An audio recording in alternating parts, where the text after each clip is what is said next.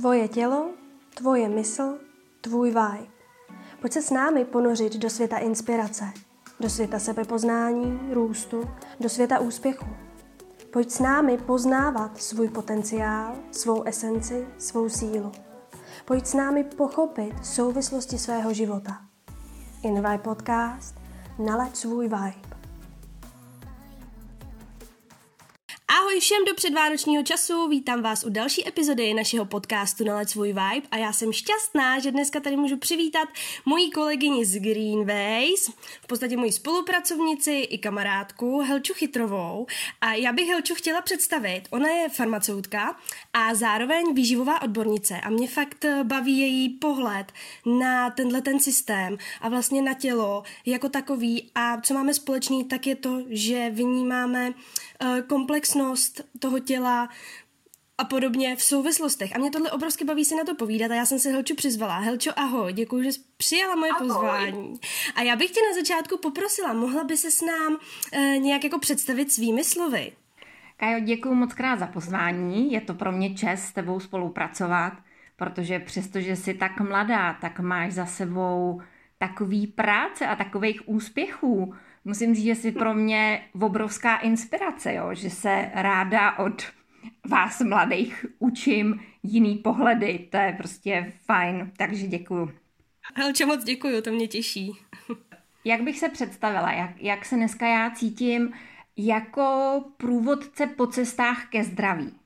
Protože eh, jednak znám, jak v těle fungují ty léky, jak fungují ty nemoci, eh, vím, jak v těle fungují ty potraviny, ale to není všechno, protože když se koukneme na definici zdraví, tak je to stav kompletní fyzické, duševní a psychické pohody. Nikoliv jenom nedost, nepřítomnost nějaký nemoci nebo vady. A v tom je ta komplexnost, která je potřeba vzít celá dohromady nejenom to fyzické zdraví. To znamená, že jestli v těle není něco v pořádku, to můžeme ovlivnit uh, jídlem. Když teda je tam nějaký problém, tak si můžeme pomoct nějakým lékem. Ale je potřeba kouknout i na tu duševní pohodu, jak se cítíme, jestli jsme spokojení v životě, na nějaký sociální vazby, jestli máme v pořádku vztahy. A tenhle ten celkový komplex potom tvoří nějaký naše zdraví. Takže já se snažím lidi provázet všemi těmi cestami, aby se nejenom léčili, ale mohli se i uzdravit. Mm-hmm, mm-hmm. Helčo, děkuji za hezký úvod. Uh, já bych na začátku chtěla vlastně vyzdvihnout tvoje téma té lékárnice nebo té farmaceutky, protože já si pamatuju od tebe heslo a pamatuju si vlastně takový tvoje vášnivý, ale hezký rozčílení, nebo byla tam zatím velmi zajímavá energie. Říkala si, uh, že v lékárně máte heslo vaše zdraví si bereme na starost. Mě jako moc zajímá, jestli bys nám mohla říct, jak tohle heslo vlastně vnímáš a jak celkově vnímáš ten systém, ve kterým, ve kterým jsi byla a částečně seš a poslední otázka, proč z toho systému chceš postupně vystupovat? No, pěkný otázky. Tak, když se na to kouknu, uh, dneska na to mám takový pohled ze dvou rovin, jo. Vaše zdraví si bereme na starost tak pro mě ze začátku tohleto heslo znamenalo, že dám veškerou svoji energii a um tomu, abych tomu člověku komplexně poradila, co by všechno mohl jakoby zkusit. Uh, abyste si to uměli představit, tak když někdo přijde, že má nějaký bolesti, tak všichni jsou zvyklí nějaký tabletky, ale jestliže mám třeba bolest zad, co kdyby jsme to namazali? Doporučili k tomu nějakou mastičku, co kdyby jsme k tomu dali nějaký hořčík, aby ta komplexnost uh, jakoby toho, co by se tam mohlo po, poradit tomu člověku, aby se cítil lépe, tak jsem to vnímala, to vaše zdraví si bereme na starost v nějaký komplexnosti, že tomu člověku dáme široký výběr. A dneska na to začínám koukat ještě z toho důvodu, že ten člověk má pocit, že on k nám přijde, my mu poradíme a to bude všechno co on udělá a už o nic více nebude zajímat. Ale když se budeme kouknout z té bolesti, takže jestli to budou nějaký bolesti zad, tak dneska už se na to kouknu z pohledu, aha, to by souviselo s ledvinama, to by mohlo souviset s nějakými strachy, s obavy, vztahy, se strachy o vztahy. A najednou už se tam objevuje ten aspekt té duševní pohody, nějaký sociální pohody. A to víceméně my nejsme schopní v té lékárně z toho komplexního hlediska jakoby zohlednit. My jsme schopni kouknout na tu, na tu fyzickou část. Tam jsme schopní poradit, uh, myslím si, že spousta mých kolegů se snaží opravdu nějaký jako komplexnost té fyzické stránce. Ale to není všechno, co se týká toho zdraví. Když ty lidi přijdou ke mně do poradny, kdy se začneme teda bavit i o, o nějakým jídelníčku, ale začneme se bavit o tom, jako baví vás vaše práce, jste s ní spokojený, máte hojnost, jste ohodnocený tou prací, eh, máte v pohodě vztahy, no nemáte, no a není to třeba tím, že nemáte v pořádku vztah k sobě, že se cítíme nedostatečný, že se cítíme uh, nedokonalí. A tam se to začíná odvíjet vlastně jako na všech rovinách.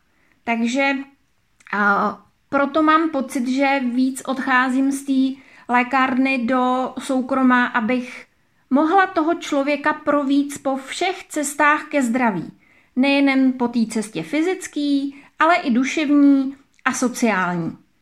Ale má to jeden háček. Ten člověk na to musí být připraven, že chce po takové cestě jít a musí chtít sám. Já mu můžu říct, hele, bylo by fajn, kdyby si vyzkoušel tohleto. Ale já mu můžu ukázat jenom nějakou cestu. Každý jsme individuální, každý máme nějaký svůj život, máme každý nějaký svoje dary, máme nějaký úkol, proč jsme sem přišli. Takže já ho můžu jenom nasměrovat, aby si vytáhl to, to svý. A na to bohužel v lékárně jako není, není čas. No, já právě jako vnímám, že často do lékárny chodíme, nebo já osobně teda úplně ne, ale chodí lidi, protože vlastně ani neví, co jinak s tím životem mají dělat a nevědí, jak převzít zodpovědnost za svůj život do svých rukou a možná mnohdy ani nechtějí a to je možná ten kámen úrazu, proč teda potom jedí tolik léků a podobně. Nicméně chci se tě jako k tomu zeptat jednak zodpovědnost, jasně, jestli k tomu máš něco, ale uh, jako z dlouhodobého hlediska užívání nějakých léků, k čemu to může třeba vést? Co se týče i balginu a podobně, jestli mi rozumíš. Takový ten únik. Hele, tam dneska vnímám ty pacienty z takových třech rovin, jo. Jednak ten pacient přijde a já vidím, že se vůbec nevnímá.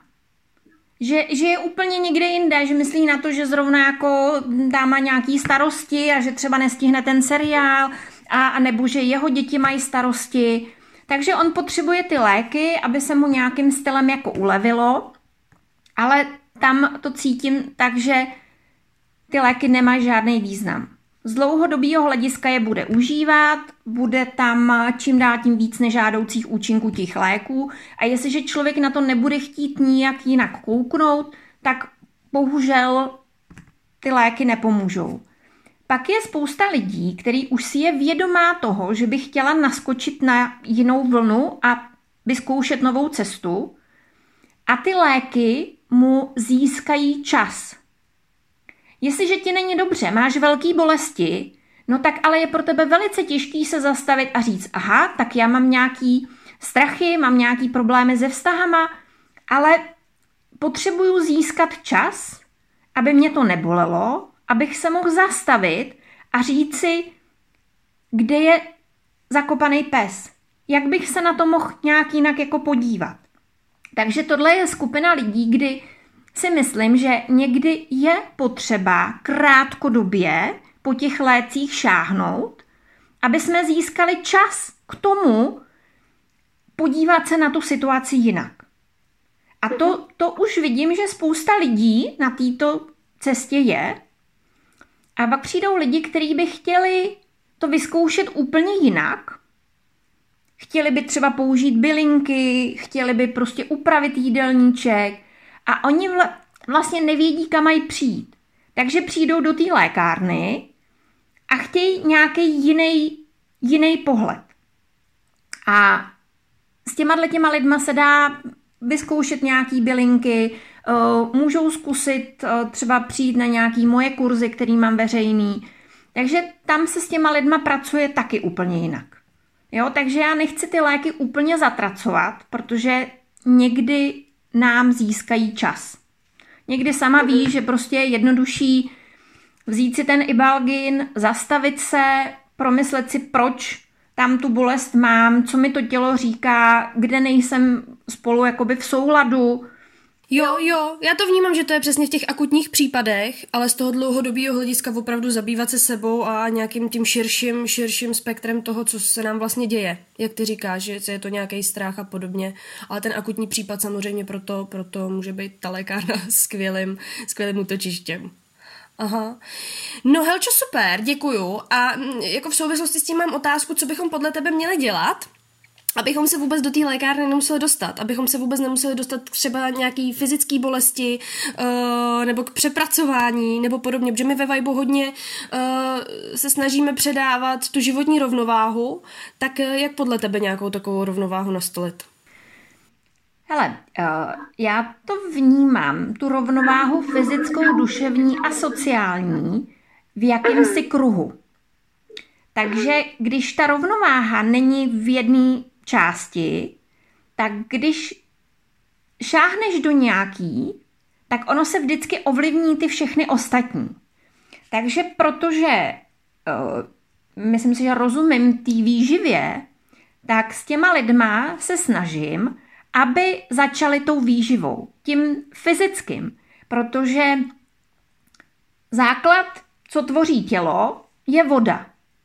U spoustu lidí zjistíme, že oni vůbec nepijou. Že pitný režim je nulový. Uh, sladký limonády, Coca-Coly, energetický nápoje, kafíčka a chybí tam úplně voda. A dneska já vnímám vodu pro tělo z takových jakoby dvou, jakoby dva typy vody, pro který to tělo jako je potřeba. Je voda čistá, která nemá žádnou informaci, takže to je voda, která nám to tělo jakýmsi způsobem proplachuje. Jo, já to těm lidem vysvětluji, tak představte si buňku, která který probíhá nějaký metabolický procesy. Eh, zpracováváme živiny, potřebujeme, aby to tělo se obnovovalo. A takovýchhle buněk máme v těle 70 bilionů. Ten metabolismus má nějaký odpad. Takže my potřebujeme, aby ten odpad se vypláchnul. Když máme hodně vody, tak ta voda projede tou buňkou, jako kdyby jsme vypláchli chlévy. Takže všechny ten odpad jde pryč. Když máme té vody málo, tak tělo nastupuje k striktně přísnému přídělovému systému. To znamená, že ta buňka, která té vody potřebuje nejvíc, třeba mozkové buňky, ty mají vždycky přednost, takže už nestačí pro ty, který si tělo myslí, že nejsou pro tělo tak důležitý.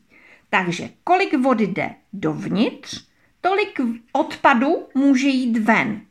Takže v tu chvíli nám v té buňce zůstává nějaký toxický odpad. Tohle se říká, že tenhle ten odpad je kyselý, proto se mluví o tom, že máme překyselený organismus.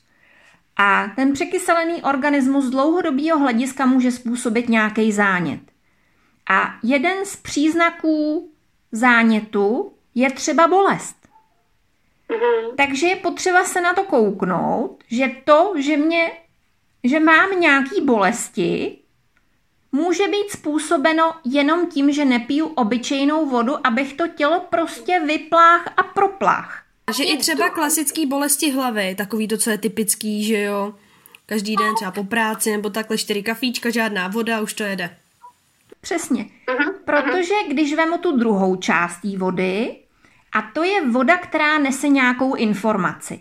Takže do pitného režimu zařazujeme třeba polívky, ale ta polívka nese informaci toho jídla. Takže v polívce máme bílkoviny a ty bílkoviny, aby dobře pracovaly, aby to tělo s nima mohlo dobře metabolicky pracovat, tak k tomu potřebují vodu.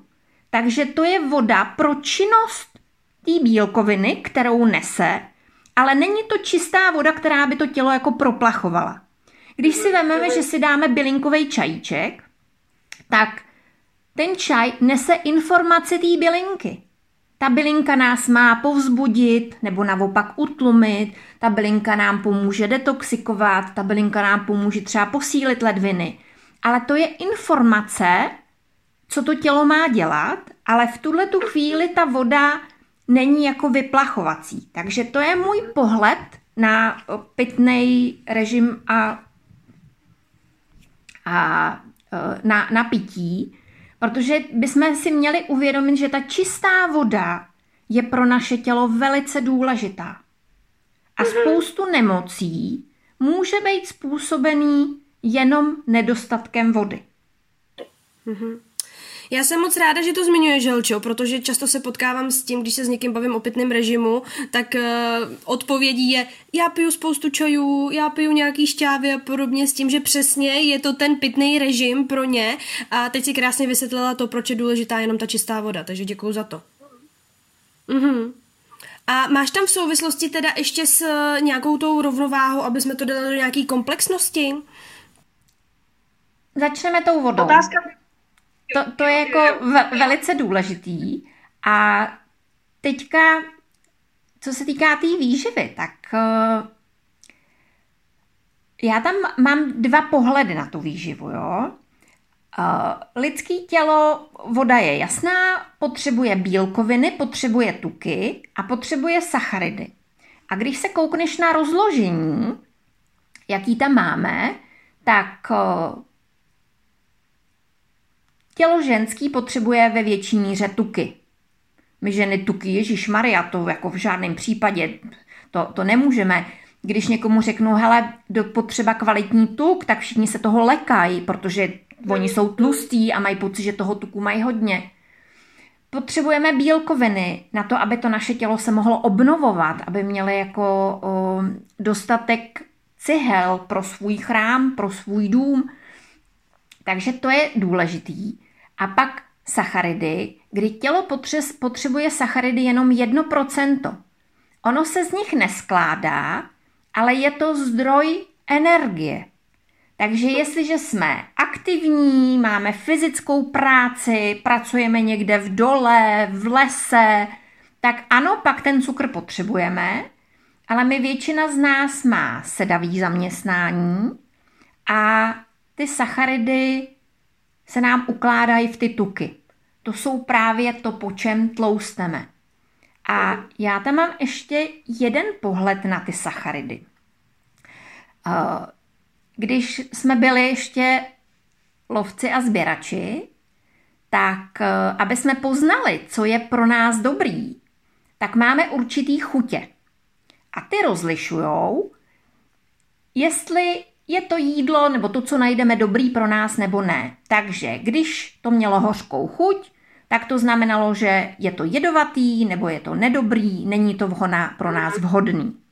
Jestliže to bylo sladký a to byly nějaký bobule, uh, něco málo, nějaký ovoce, tak aby jsme si zapamatovali, kde jsme tuhle tu vzácnost našli, tak nám to v mozku vyvolá pocity radosti a potěšení.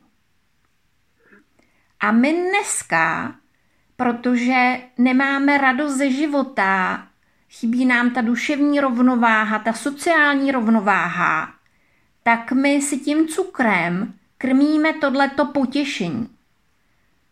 To je ta absence vnitřního potěšení, vnitřní radosti, tak my si tím cukrem dodáváme tuhle tu radost. A všichni vědí, když mi není dobře, tak já si dám něco sladkého a hned se mi uleví. Takže když se kouknu na to z hlediska té výživy, tak ono to nakonec tu komplexnost dá, že na tu fyzickou stavbu potřebujeme bílkoviny a tuky, potřebujeme vodu a na tu duševní a sociální máme dvě možnosti. Buď to zaplácneme těma cukrama, a nebo se koukneme na sebe a řekneme si, jsme spokojení ve vztahu, jsme spokojení v práci, jsme spokojení vůbec se svým životem, líbí se nám to, co žijeme? To jsou zásadní otázky, na které je často těžký si odpovědět, protože tam na nás může vykouknout nějaký bubák. no jasně, no. A těch bubáků my se bojíme. Přesně tak, přesně tak. Helčo, úplně nádherně jsi to schrnula. Já bych uh, se pak ještě k cukru jako takovýmu vrátila, ale mě teď zajímá, uh, ty jsi tam totiž krásně uh, otevřela nějakou určitou změnu. A mě z tvýho pohledu zajímá, že taky jsme se o tom párkrát bavili a vím, že o tom umíš krásně povídat. Co ten náš mozek? Jak on umí pracovat nebo neumí pracovat s tou změnou? Když teda si teď řeknu přesně, jo, tak tohle to změním, budu mít v rovnováze vztahy, podívám se na sebe. Je to samozřejmě určitý uh, nový zvyk a to často není úplně jednoduchý ho udržet. Tak jak, jak ten mozek tam v tu chvíli jako pracuje? Jak, jak, jak mu můžeme pomoct? Ale ten mozek je fascinující orgán, jo. Mě úplně uh, nepřestává udivovat, co všechno umí a taky mě nepřestává udivovat, jak my s tím mozkem vlastně vůbec neumíme pracovat. Když si vemeš, tak za den máme přibližně 50 až 70 tisíc myšlenek. Z toho jenom 5% je vědomých. Jsme si vědomí jenom toho malička, co se okolo nás děje. A ty všechny ostatní myšlenky, které máme, jsou naše programy. A teďka, kdybyste si to uměli představit. Eh, všechno, co se nám dělo, když jsme byli jako děti, tak se nám ukládalo do mozku jako do šuplíčku, že když bude tato situace, tak se podle toho mám chovat takhle. A protože mozek je relativně velice línej, tak když se dostaneme do této situace, tak on automaticky šáhne do šuplíčku tak se chovej takhle. Teďka my si vědomě řekneme, aha, mně se tenhle ten šuplíček nelíbí. Já bych ho chtěla změnit. Tak řekneme, dobře, když nastane tato situace, já se chci nově chovat tak. No jo, jenže ten mozek, jak je konzervativní, tak on ti řekne, hele, Jsi si jistá stoprocentně, že do tohohle toho šuplíčku patří tato informace? Takže v tobě bude vyvolávat jakousi nejistotu. A mluví se o 21 dnech, kdy když překonáš těch 21 dní, takže jako dostaneš nějaký nový zvyk. Ale těch 21 dní je jenom to, že to ten mozek nebude prudit.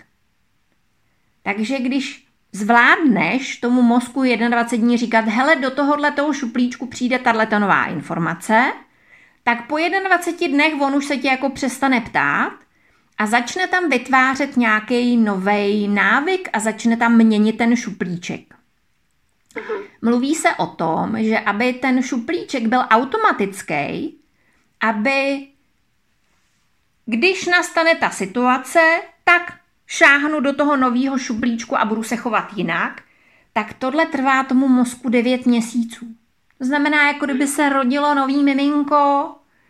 Mhm. Takže proto nám to občas nejde tak rychle, proto ztrácíme trpělivost, že to najednou tak nefunguje a že ten mozek s náma nekamarádí, ale on prostě jenom na to potřebuje čas. A 9 měsíců je relativně dlouhá doba na to, než se ti tam změní ten šuplíček.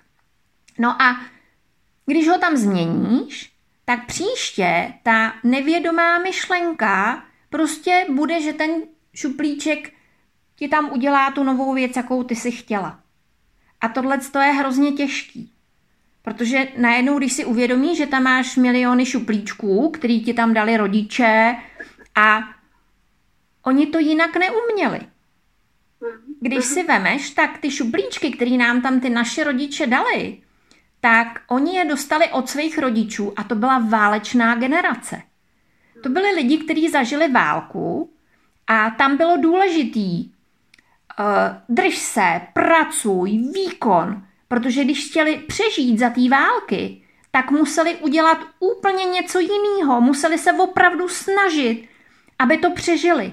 Takže oni nám dali šuplíčky na to, aby jsme opravdu byli schopni přežít v těžké době, ale my žijeme v naprostém blahobytu. A najednou zjišťujeme, že ten blahobyt ne, není v souladu s těma šuplíčkama té války. A my potřebujeme, aby jsme ty šuplíčky změnili. A když my změníme ty šuplíčky na tom, že si můžeme život užívat, že se nemusíme nikam hnát, že tak, jak jsme, tak jsme dokonalí, tak takovýhle šuplíčky pak předáme našim dětem. A to si myslím, že je velice důležitý, aby jsme předávali našim dětem úplně jiný šuplíček. Aby oni už nemuseli se nikam hnát. Mm-hmm. Takže mm-hmm. pro mě je ten mozek opravdu fascinující záležitost. Jo, mě to přesně vede k myšlence, že mm, i právě proto je potřeba se víc vracet eh, sama k sobě a dívat se, jak to mám jako já, Samozřejmě přebíráme od těch e, rodičů spoustu věcí, většinu, ale jak to mám vlastně já, jak to chci mít já. A přesně často mají lidi zavřený oči a vlastně slepě následují, takže je to velká škoda. Na druhou stranu tam vidím tu obrovskou naději, že ať se chováme, jak se chováme a třeba se nám to nelíbí, nebo chceme spoustu věcí změnit, že jako můžeme, jenom to chce tu vytrvalost a, a nějaký čas a vůli v tom, v tom se trvat. Takže krásně jsi to vysvětlila, děkuji ti. A, a já se chci jenom vrátit uh, v krátkosti krátkosti k tomu cukru, protože je to teď hodně omílaný téma, jednoduchý cukr. Uh, můžeš nám k tomu ještě něco říct? Cokoliv. V podstatě vnímá se to teď jako droga, Sama si mluvila o tom, že v mozku se to váže na uh, určitý receptory stejně jako heroin nebo kokain.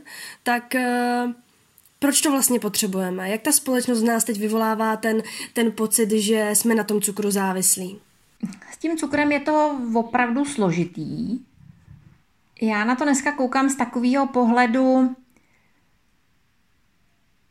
když jsme si vypěstovali svoji mouku, tak jsme ji měli doma, měli jsme tam nějaký prasátko, eventuálně jsme měli kravku ty lidi, jedli základní potraviny.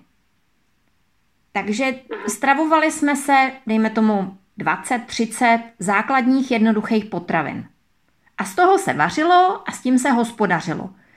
Ty potraviny nebyly žádným způsobem chemicky upravovaný, ale byly to dary přírody a dary země, který jsme dostali. Dneska nikomu nebude špatně z ovoce. To, že si dáš sušený ovoce, který si usušíš doma, z toho ti, z toho ti špatně nebude. Ale to, že si dáš nějaký mysli, který bude přislazený, který tam bude uh, přidaný sušený ovoce, který bude sířený, který bude ošetřený nějakým slunečnicovým olejem, tak najednou to už jsou potraviny, které jsou nějakým stylem jako upravený. A ono je to o tom, že ten průmysl přišel velice rychle na to, že když do úplně obyčejných vloček, které jsou rody a v pohodě, přidá nějaký sladidlo, takže se bude líp prodávat. Že ty lidi to budou jako kupovat. Takže já mám trošku pocit, že jsme skočili na lep. Že ono je to pohodlný neudělat si ty vločky doma, ale koupit si hotovou směs. Takže my se snažíme si kupovat to naše pohodlí, někdy i náš čas, na úkor toho, že nám to škodí. Protože když se bavím s lidma o výživě a já říkám, dobře, tak budete vařit z jednoduchých surovin. No počkejte, jak vařit na to, já nemám čas. aha, já aha. si radši koupím ty polotovary, já se radši zaběhnu do toho fast foodu a to je přesně o tom. Protože my nemáme čas na sebe. My nemáme čas věnovat energii tomu, aby jsme si uvařili ze základních surovin. A dneska je ten cukr přidávaný do všeho, že jo? Helčo, a z dlouhodobého hlediska ten cukr, eh, co to v těle může dělat? Co to v těle způsobuje? Ale když Krom si, závislosti. Když si představíš, že cukr je energie, tak Mhm. když da, dodáš do těla nějaký cukr, a ono je vlastně jedno, jestli je jednoduchý nebo složitý, ale cukr jako takovej, tak to tělo ho potřebuje spálit. Takže buď ho využije na energii, když máš činnost, práci, sportuješ, a když ho okamžitě nespálí na energii, tak ho uloží. Má dvě možnosti na ukládání. Buď ho uloží ve formě glykogenu do svalů a do jater. A ty už víš, že jako sportovci potřebujete tu zásobu toho glykogenu, abyste vlastně mohli mít energii na to, abyste sportovali. Mhm, mhm. Takže sportovec si uloží svý sacharidy a když je trénovaný, tak může uložit až nějakých 800 gramů glykogenu, oproti třeba nesportujícímu člověku, který tam uloží jenom 300 gramů. A ten zbytek se přemění na tuk a ten se uloží. A dřív to bylo tak, to je, když to tělo má úžasný mechanismus. Když si představíš, že v létě jsme našli nějaký ovoce, našli jsme nějaký bobule, tak jsme jedli, jedli, jedli, nejdřív jsme to uložili do toho glykogenu a pak jsme to uložili do toho tuku. A teďka nastala zima, žádný bobule nebyly, my jsme neměli co jíst, tak ten uložený tuk si to tělo přeměnilo na sacharidy a využilo je na energii. Takže ten mechanismus byl úžasně vymyšlený na to, aby jsme přežili doby hladovění, aby jsme měli furt u sebe nějakou zásobu. Ale my dneska nehladovíme, my máme ledničky, takže my si tam dojdeme a toho jídla vlastně máme obrovský nadbytek. A ten mechanismus, který byl vymyšlený tak, aby byl pro nás přeživší, se nám stává překážkou a naopak nám um, způsobuje spoustu nemocí. Protože když je toho tuku v obrovském množství, tak uh, my to vidíme, že jako tlousneme, ale pak je tam vnitřní tuk, který nám obaluje naše orgány. A v břišní dutině máme spoustu vlastně důležitých orgánů, který by tam jakoby měli plavat a houpat se v tom těle. Měli by tam mít svůj prostor. A když toho tuku máme hodně, tak ten tuk se nám ukládá mezi těma orgánama a on nám ty orgány jakoby utemuje v tom těle. A to začíná být vlastně obrovský problém. Jo? A ta tuková tkáň si začíná žít vlastním životem, začíná produkovat spoustu látek, které nás ovlivňují, takže si vůbec nejsme vědomí, že nás ovlivňují. Jo, protože biochemie toho těla, to je na další obrovský povídání, protože my si vůbec neuvědomujeme, jak to, jak nás to ovlivňuje. Jo, jak to ovlivňuje ten mozek. No a ještě teď před Vánoci mě přesně napadá, že ty Vánoce jsou ideální eh, čas pro to si tenhle ten stav jako zhoršit skrze to cukroví a všechny další sladkůstky a, a věci smažený a tak. Tak uh, spíš otázka jako k tomu, jak to kompenzovat teď o těch Vánocích? Hele, já bych na to cukroví dala trošičku jiný pohled, jo. Uh, dřív se věřilo, že cukroví má magickou moc. Peklo se jako oslava slunovratu, to znamená, že končí starý rok a rodí se nové slunce. A v tu chvíli, když jako umře to staré slunce, tak my se nacházíme v temnotě. A aby se ty domy a my ochránili, tak se peklo cukroví na ochranu. To byl jeden z důvodů. A to cukroví se dělalo ze začátku jenom z medu a třeba sušeného ovoce. M- modelovali se z toho zvířátka a věřilo se, že tyhle ty vymodelované zvířátka ochránějí naše hospodářské zvířata, které jsou na statku a že zajistějí hojnost na příští rok že tím, že sníme to zvířátko, tak získáme jeho sílu a chrabrost. Pekly se cukroví ve tvaru kol a kruhů. Mm-hmm. Peklo se to potom už jako později se to peklo z mouky a ta mouka by měla být z vlastní úrody. Tak, aby se zabezpečila hojnost na příští rok. Ruce od těsta se otíraly o stromy, aby se zabezpečilo, že ty stromy budou dobře růst příští rok. To mhm. cukroví ve, tvorby, ve, ve tvaru kol se věšilo na ovocní stromy, aby zajistilo plodnost, aby zajistilo hojnost. Tvary ve tvaru, nebo cukroví ve tvaru kol se vě, věšilo na dveře, aby ochránilo ten dům proti zlej duchům. Takže původně to cukroví hmm. mělo zabezpečit ochranu, hojnost, plodnost a štěstí. Ale bylo to o tom, že to bylo pár kousků, který prostě měli tu symboliku. Hmm. A nebylo to o tom, že budeme bláznit, že musíme mít 15 druhů cukroví. Teďka všude to bude přítomný, pak to prostě všichni musí jíst, ale mělo to nějakou svoji symboliku. Takže jestli si na Vánoce upečete cukroví a dáte do něj lásku, hojnost a štěstí a dáte na stůl talíř cukroví, kde se sejde celá rodina a budete si povídat a u toho si dáte do pusy tři, čtyři kousky, tak to bude úplně ready. A nemusíme se bát, že nám ten cukr prostě přinese nějaký zdravotní potíže. To takhle vůbec není.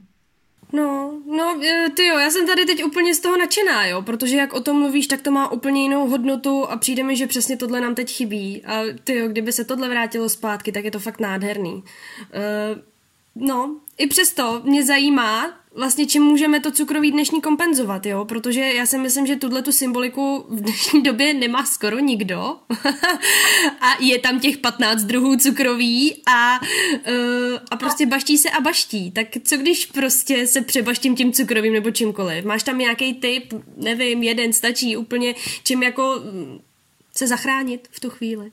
Hele, důležitý je, je pohyb. Mhm. Já si myslím, že když bychom po té kávičce s těma cukrátkama udělali venku procházku, mm-hmm. tak ten cukr z těch, toho cukroví využijeme jako energii, tím pádem ho spálíme a on se nám neuloží. Mm-hmm. Ale mhm, tady bych mm-hmm. řekla, že je důležitý všeho s mírou. Mm-hmm. Tak akorát. Mm-hmm. Jo, aby to zase nebylo nějaký jako na výkon, musíme ho nem. Ne, stačí tři čtvrtě hodinová procházka venku. A to i ty lidi, kteří říkají, hele, já jsem nemocný, já nic nemůžu, tak chůze je úplně obyčejná věc a to zvládne každý. Takže když by se ty rodiny semkly a udělali si prostě venku procházku, tak si myslím, že to bude taková ta první pomoc, která je potřeba aby jsme se prostě cítili dobře. A myslím jo, si, že jo. jako kouknout na to opravdu i z té symboliky, proč ty Vánoce se slavily, jaký to mělo význam, aby jsme uh-huh. neplašli kvůli jídlu, ale aby to bylo o tom, že se ta rodina sejde u toho stolu, uh-huh. že nám bude dobře, že se sejdeme s rodinou, kterou jsme se dlouho neviděli. Uh-huh. A myslím si, že my jako ženy máme tohleto ve své moci udělat. Protože někdy je to o tom, že prostě jenom se nepozveme, nesejdeme a myslím si, že my jsme ženy matky rodu. A měli mhm. bychom udržovat nějakou soudržnost uh, té rodiny. A myslím si, že to dneska moc chybí. Jo? Chybí. A to potom souvisí i s těma sociálníma vazbama a souvisí to vlastně s tím mhm. zdravím. Mhm. To je takový to jako komplexní. Takže ono si řekneš, no já jenom uvařím to jídlo, ale s tím uvařením do toho vkládám energii, tu lásku, s kterým jsem to jídlo jakoby připravovala. A když se potom sejde ta rodina a povídají si, tak tam se pěstují ty vztahy. A musíme vždycky začít u těch nejbližších, protože tam vždycky máme pocit, že tam je to jako nejvíc nám to tam drhne. Ale ono někdy se to u toho jídla jako tam to začínalo.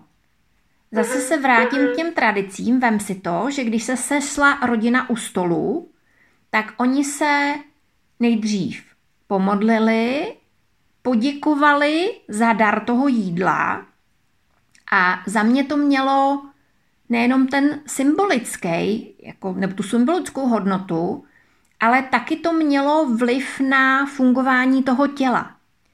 Ono, když jsme v rozběhu a jsme jako ve stresu, tak to tělo jede v módu bojuj a uteč. To znamená, že to tělo vydá veškerou energii na to, aby jsme se ubránili, utekli, zachránili, ale v tu chvíli pro to tělo vůbec není důležitý, aby jsme trávili. Takže to tělo prostě to jídlo tak jako rychle ven, ale vůbec ho nevyužije ve svůj prospěch. A tím, že si sedneme, sklidníme ten dech, sklidníme mysl, tak přepínáme to tělo z módu bojuj a uteč do relaxačního módu, kdy to tělo ví, aha, tak teďka já budu relaxovat, teďka budu jíst, já už můžu trávit a využiju ty suroviny, které s ním. Takže my bychom si měli u toho stolu vzít i to sklidnění, aby jsme opravdu jedli u stolu a věnovali se tomu jídlu, aby to nebylo takový jenom honem honem něco musím za běhu sníst, protože to je ten mód bojuj a uteč a to tělo to jídlo prostě jenom pustí nahoru a dolů a jako nemáme z toho žádný užitek. Ono to opravdu všechno souvisí se vším. Aha. No, já tohle vnímám taky jako obrovský téma té dnešní doby, to je právě ten spěch, stres, tlak a ty jsi to tam krásně propojila s těma tradicema, takže to je taky na obrovskou přednášku, obrovský povídání, děkuju, že jsi to zmínila. Mně tam přišlo velmi důležitý, že jsi zmínila to zvednout ten zadek, já z toho gauče od pohádek, když to takhle řeknu a jít na tu procházku, protože člověk, když je narvaný, tak se naopak svalí k tomu gauči a nic dělat nejde, takže tam vnímám důležitý, že jsi to zmínila. Já bych na závěr, Helčo, jestli tě můžu poprosit, plánujeme s tebou přednášku na téma mikrobiom. A mě by uh, zajímalo v pár větách, uh, co vlastně na tom mikrobiomu slyšíme, proč je důležitý, proč je důležitý ho vyživovat a uh, co o něm třeba nevíme. Jestli nám můžeš říct a tak nás jako pozvat na tvou přednášku. Ale mikrobiom je úžasný téma. To je, já jsem z něho úplně nadšená.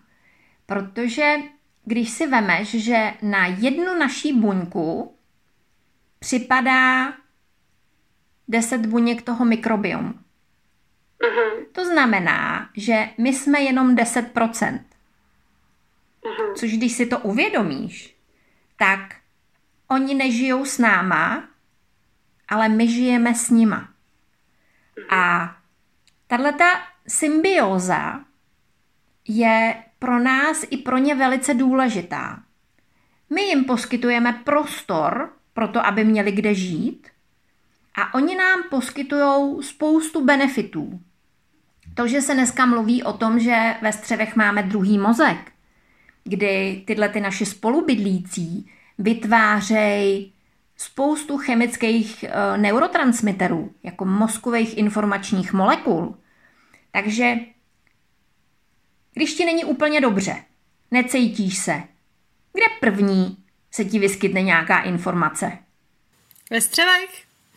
Ve střevech, jasně. Takže začínáš mít žaludek na vodě, teďka úplně ti to tam škrundlá, brumlá. A to je přesně o tom.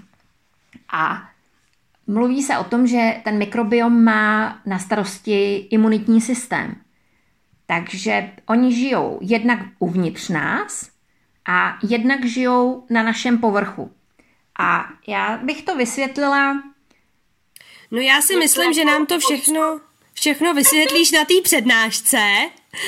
Myslím si, že stačí jenom v krátkosti, aby jsme věděli, na co se těšit.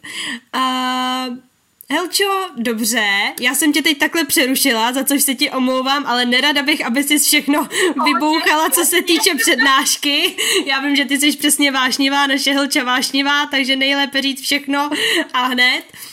Takže to chápu. Helčo, jenom chceš říct ještě k tomu mikrobiomu něco fakt jako úplně na závěr? Ale dneska si myslím, jak se říká, že máme spoustu dědičných chorob, takže jedno z mála věcí, které dědíme, je náš mikrobiom. Protože ten dostáváme od rodičů, dostáváme ho od maminky při porodu. Takže si myslím, že je potřeba, aby i my jsme dbali o svůj mikrobiom, aby jsme ho mohli předávat dál a aby ty naše spolubydlící nám udělali co největší pozitivní výsledek, nějakou pomoc, protože oni jsou pro nás opravdu obrovskou pomocí. Super, no já se budu moc těšit na tu přednášku. Přednášku od tebe znám, ale věřím, že mi tam zase dopluje něco novýho, nějaký nový informace, nějaký nový vhledy. Helčo, já ti moc děkuju za dnešní povídání, za dnešní naše tady setkání a za tvoje odpovědi. Bylo to opravdu výživný a já věřím, že lidi se dozvěděli spoustu nových věcí.